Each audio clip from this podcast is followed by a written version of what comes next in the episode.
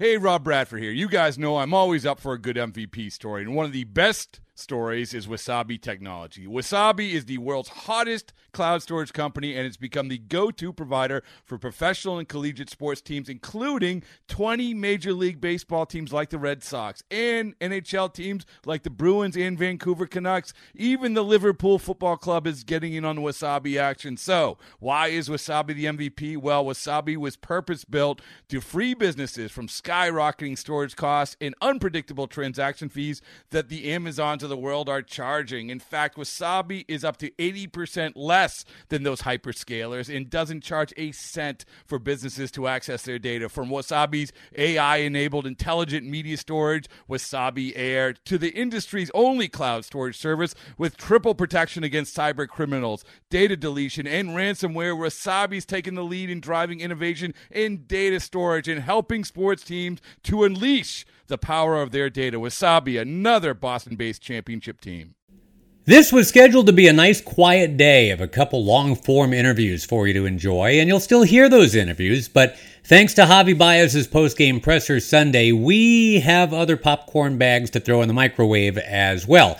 The Mets preparing to host Miami and start their final push towards the playoffs, hopefully, but we have a little first things first for your fine, fine self. It all begins right now. Mets in the morning. Mets in the morning. Oh yeah. Mets in the morning. Gonna tell you what the Mets are doing while coffee is brewing. Now here's Josh Lewin. Scootily down. One of the great Seinfeld episodes, in my opinion, involved Jerry going to the workplace of a heckler to boo the heckler. Toby, I believe was her name, and she was indeed annoying. Just like the Mets have been at times this year. We love them, but they have annoyed us sometimes, losing 20 of 29 in August, for example. However, Jerry Seinfeld was and is to this day an independent contractor. He represents only Jerry Seinfeld. Baez, Lindor, and Pillar represent the New York Mets, and that's a little different. Josh Lewin with you, and eventually we will have fun interviews and rainbows and lollipops, but first the news. Uh, a few of the Mets have been doing a large scale trolling of the fan base. They don't like getting booed by the fans, so they will celebrate success with a thumbs down sign. You boo us, we boo you. And Baez clued the general public in on that little inside bit. After that, Mets President Sandy Alderson issued a statement that read in part, quote, "The Mets will not tolerate any player gesture that is unprofessional in its meaning or is directed in a negative way towards our fans. I will be meeting with our players and staff to convey this message directly. Mets fans are loyal, passionate, knowledgeable, and more than willing to express themselves. We love them for every one of these qualities." Unquote. Man, that's good. So, uh, Baez has been a Met since July 31st. He's hitting 210. He struck out 22 times in 17 games and was hurt for a couple weeks. Wrong guy to have been taking this to the streets, so to speak. The Mets need leadership in that clubhouse because the chances of a thumbs down inside joke while David Wright was playing here would have been 0.0%. Lindor is the guy who's here for the next 10 years. And I think he's the guy that should stand up and say, we all did something silly and we're genuinely sorry. Hey, I've got kids in their 20s, and sometimes they put something on social media or say something out loud they should have said only in their brain. And as a dad, you point it out. And as a kid, hopefully they learn. That is the upshot of all this. I hope we will all come out of this just fine. This was never Jack McDowell flipping off the fans at Yankee Stadium. Baez needs to show fans he understands the bad optics. Uh, it's not all his fault, of course, but hey, the Mets were six games over and had a three and a half game lead when they picked him up. Now they're five games under and they're seven and a half games out. Mike Piazza was booed when he struggled his first few weeks with the Mets. Carlos Beltran got booed. Across town, Tino Martinez, Dave Winfield got booed. This is not St. Louis, Louis. This town likes to boo if it sees something it doesn't like. It will also, by the way, be there for you like a brother if you need some help. I think the events of 20 Septembers ago are the best example of that. So there will be a team meeting today. There will be apologies and growth, and we will all shine on like the moon, the stars, and the sun. We move on right now. The double interview that I promised you, linking the guy that hit the All Star Derby home runs and the guy who served up the meatballs. Let's start with Dave Jauss. Caught up with him on the recent Mets road trip out west. Hope you enjoy a wide ranging conversation with a truly interesting man, 64 years old, played college ball at Amherst with Dan Duquette, son of the late Chicago Tribune sports writer Bill Jauss. A five minute interview starting with the whole home run derby thing. Is it weird to you that that's now what you're known for? I mean, you've always been a great BP pitcher, I get it, but now you're like the most famous one in the world.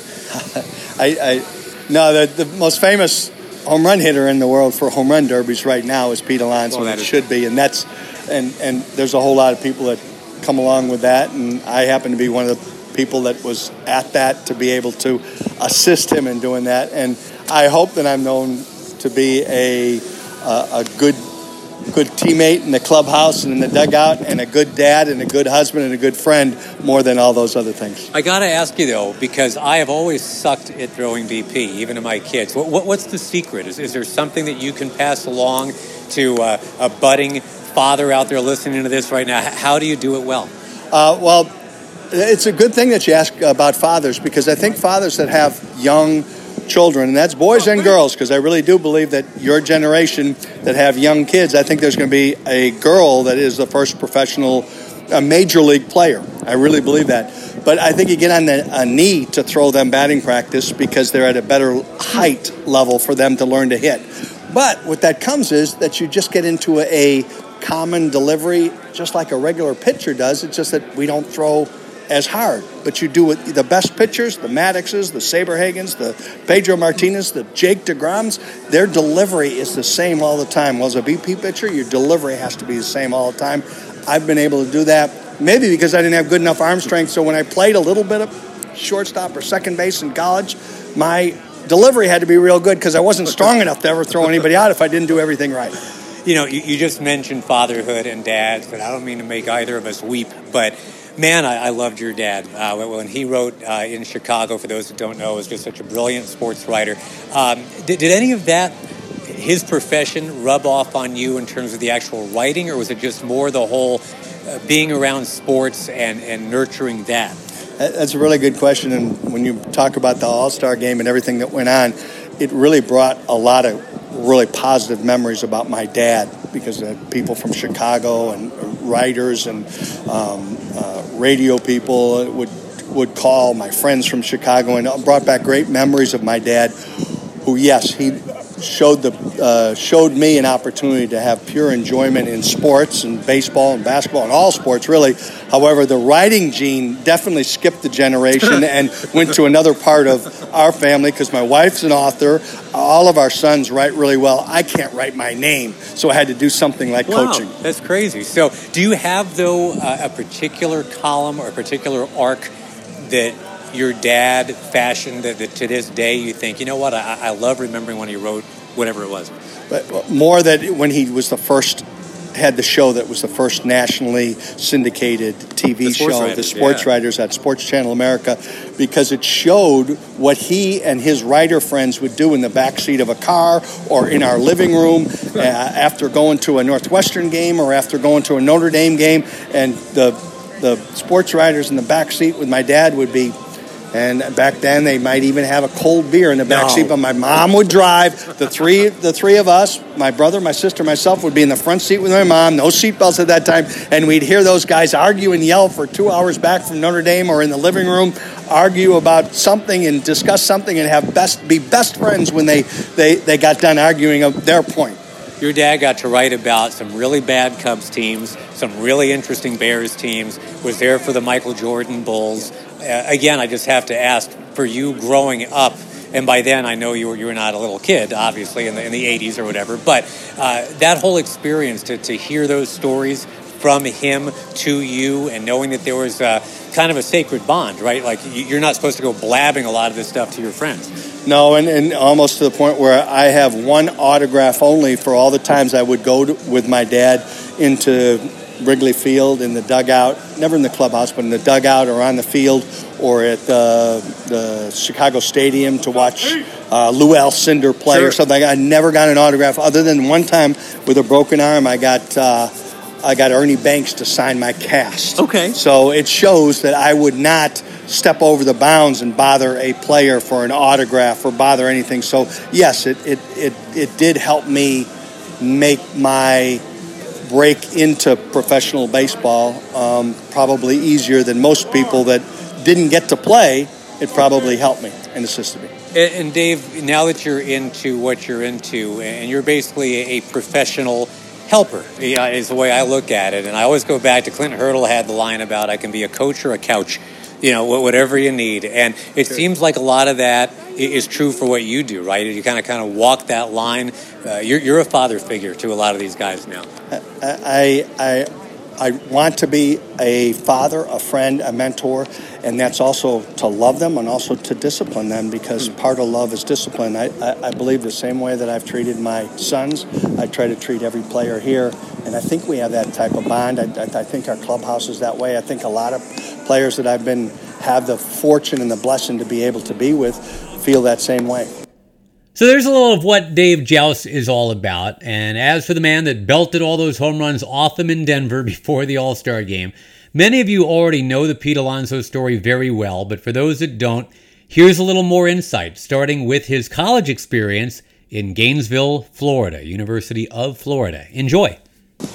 So I want to take you back to your other blue and orange. I want to talk some Florida Gators with you, All right. if you don't mind. I know that's a favorite subject of yours anyway. How close did you come to go on Hurricanes instead of Gators? Um, so I actually got offered uh, in the same day uh, from Miami and, and, Florida, and it was uh, it was interesting because I had a I had a really high appreciation for for both uh, both schools and, and both programs. So when I was a little younger, I loved watching Jemile Weeks, Yonder Alonso, Yonder, sure, yeah. um, and those like those uh, those Miami teams absolutely raked. And for me, it was um, it was really fun watching watching them in Omaha and stuff like that. But uh, uh, having a bunch of guys from uh, from Florida. Um, went to my high school, Kyle Tucker be one of them, yeah. and then um, and then eventually seeing a bunch of guys uh, in my area and guys that I played travel ball a little bit older than me, uh, saw we're committed to go there, and watching uh, greats like Mike Zunino, Preston Tucker, uh, Nolan Fontana, and seeing those guys and, and the type of uh, swag and, and, grit they brought to the game.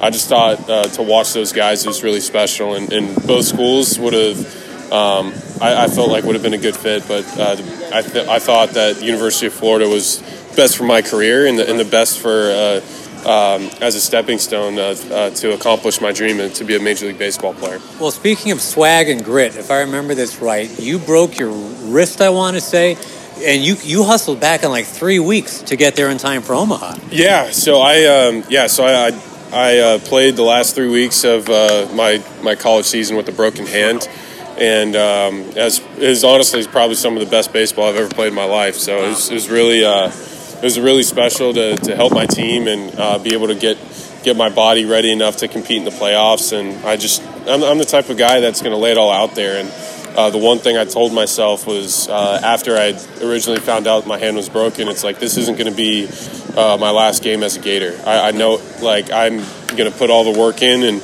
uh, I'm going to make it happen so I can uh, so I can help my team. And thankfully, I was able to uh, to go off in the in the regionals and super regionals and and um, help help the team get to uh, get to the World Series. It's exactly the kind of stuff that Met fans want to hear now, eh, which is great. And for those that don't know, uh, Pete Alonso, history major at Florida. And I'm interested in how you wandered there because you're a bright guy. You probably could have done some other things and looked at other majors. What what is it about history that spoke to you? I, I love history, and I feel like I'm a I'm a very good writer, and um, I don't necessarily think I can put all my thoughts um, into when I speak and, and, get my clear, crisp uh, point across. I think that I can do that uh, the best way in my writing, and also I failed calculus. well, that's what it really comes down to, isn't it? um, it, it, does, but it doesn't. But I, I think ultimately I would have ended up as a as a history major. I love. Um, I wanted to do uh, business because I think um, having you, you, have to still have to do a lot of a lot of a lot of uh, communication and uh, really uh, business. I, I think do, is done and uh, the best business is done with um, with relationships and, and, networking and dealing with uh, high quality people. And I think that uh, I feel like that would have translated well in a, in a business degree, but I feel like that uh, I took my route in history. I feel like you, there's so many uh, so many different ways um, for a career path if baseball didn't work out. And now you're in New York, which let's face it is kind of the epicenter for that kind of thought process, right? I mean, you've got you do the stuff with City. You, have got, I'm sure, a bunch of other business opportunities. That all due respect to, say, the Kansas City Royals or whatever, but you're kind of like right in the middle of all that if you wanted. Yeah, it's it's uh, New York is a really special market, and uh, to be able to have as many opportunities as, as I've had is is really is really special, and I, I really I, I really enjoy being a part of being a part of the city and. Um, and not not just uh, being a part of it, and not just the business opportunities it's brought, but I love I love the community, I love the people, and I'm super appreciative of, of not just Mets fans, but just everybody who's welcomed me to the city. And I just want to keep uh, keep playing hard. I don't just represent uh, the New York Mets; I represent uh, the city of New York as well.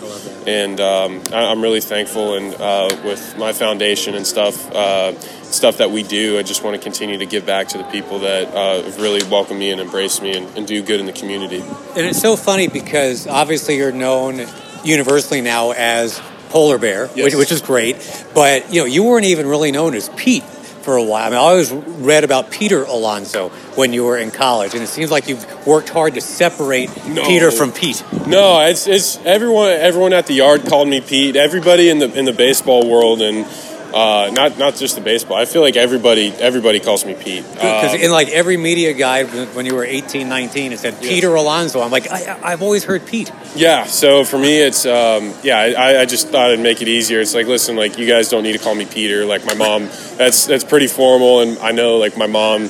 I think my mom's the only person that calls me Peter. When you're in trouble, probably. Yes. Yeah. Yes. Uh, brother is Alex. Do I have that right? Yes. Uh, we don't call him Alexander. No. So lacrosse guy, yes. and pretty damn good at it. I hear. This is the thing that I don't know if people in New York really get is had there been such a thing as pro lacrosse and it was like well paying, that's yeah. maybe something you could have done too. Oh.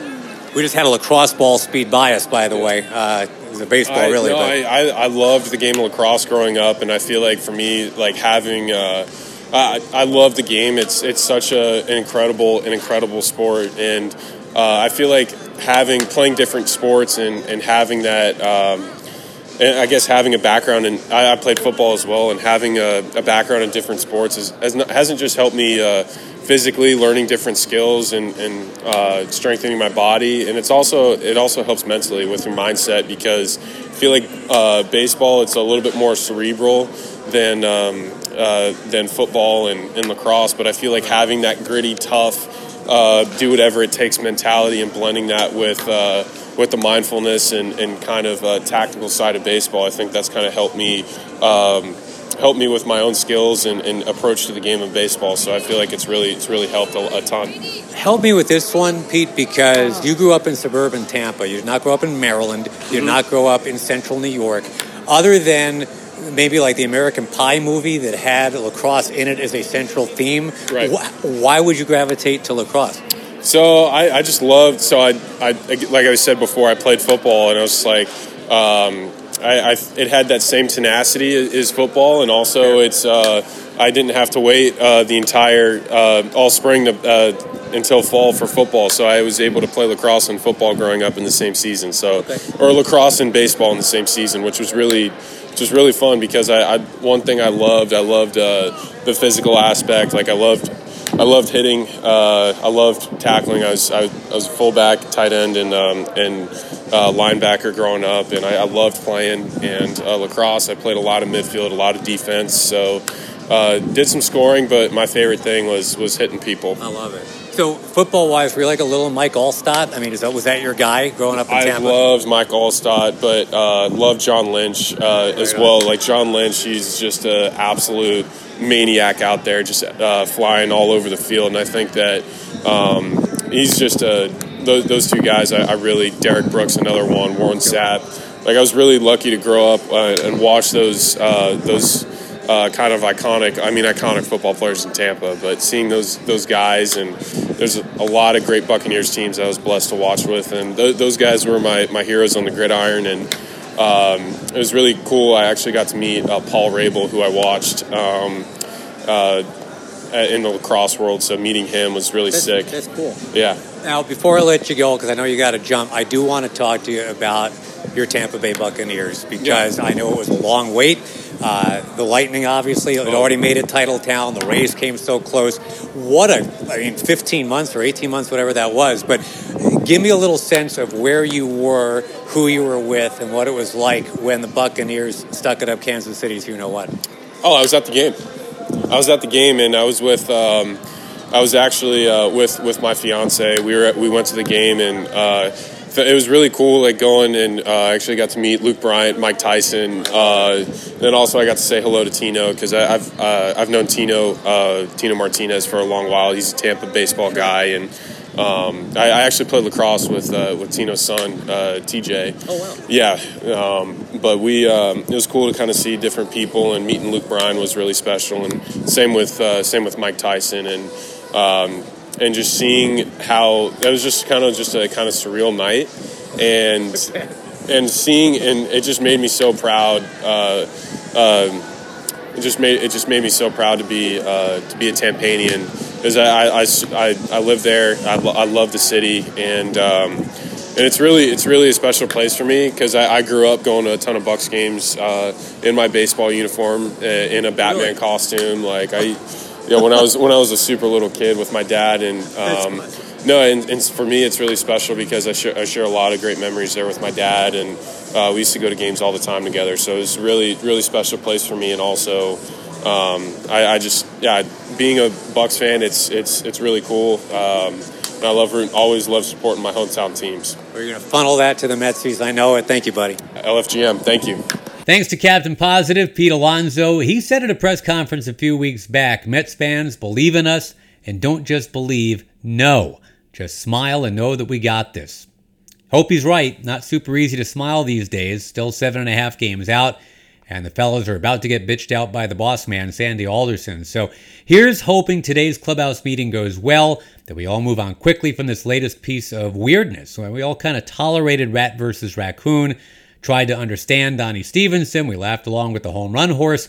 So now we turn the page on whatever this team bonding exercise of thumbs down to the crowd was supposed to have been. As you know, as a Mets fan, it is always onward and upward. What's coming up could be good. This series with Miami begins with a modest two game win streak, and in the last game, seven different Mets scored a run, five different Mets had an RBI. They just stole two bases in each of the last two games, first time they've done that since June of 2019.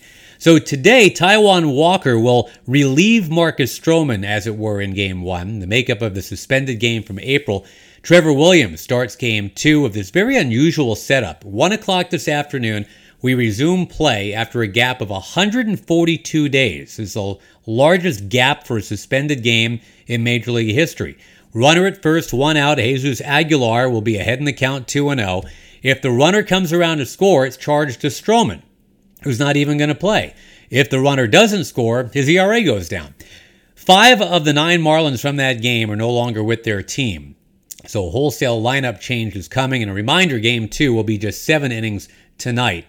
And finally, as you may have heard, Noah Syndergaard's long awaited return is delayed a bit, and he tested positive reportedly for COVID. He was vaccinated, hasn't experienced any symptoms, but just a reminder, y'all, this thing ain't over. Please be careful, please be smart, and please be safe. And hey, one last thing since we're talking health. Very best wishes to my friend and booth partner of seven years on WOR and WFAN, the great Howie Rose, future Mets Hall of Famer, should be in Cooperstown as well has to have some surgery and will miss the rest of the season. Goes without saying, his voice and knowledge will be sorely missed. Uh, Wayne's got you in good hands, of course, in the booth, but Howie, we miss you already and wish you all good things for a speedy and perfect recovery. And to get the good mojo out there, for Howie, for the team, for all of us right now, let's salute this wonderful Mets in the Morning House band that works so hard on your behalf. As a shout out to Howie, some guys from his favorite Mets team of all time, World Series champs of 1969. On keyboards, Ken Boswell. Slapping the bass, it's Wayne Garrett. The horn section is Jim McAndrew. And on drums, it's 83 year old Al Weis. This is Josh Lewin. We'll chat again tomorrow. Hope you enjoyed the show.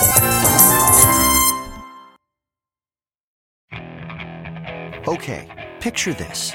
It's Friday afternoon when a thought hits you. I can waste another weekend doing the same old whatever, or I can conquer it. I can hop into my all new Hyundai Santa Fe and hit the road. Any road. The steeper, the better. Because my all new Santa Fe is available with HTRAC, all wheel drive, so I can hit the trail without a worry in the world. Heck, with three rows and best in class rear cargo space, I can pack the whole family in with all our gear. We've got available dual wireless charging for our phones, so we'll never lose touch with civilization, and we won't lose touch with the primordial power of Mother Earth. So, which is it? Waste the weekend or do something a little more epic? And conquer it in the all new Hyundai Santa Fe. Visit HyundaiUSA.com or call 562 314 4603 for more details. Hyundai, there's joy in every journey.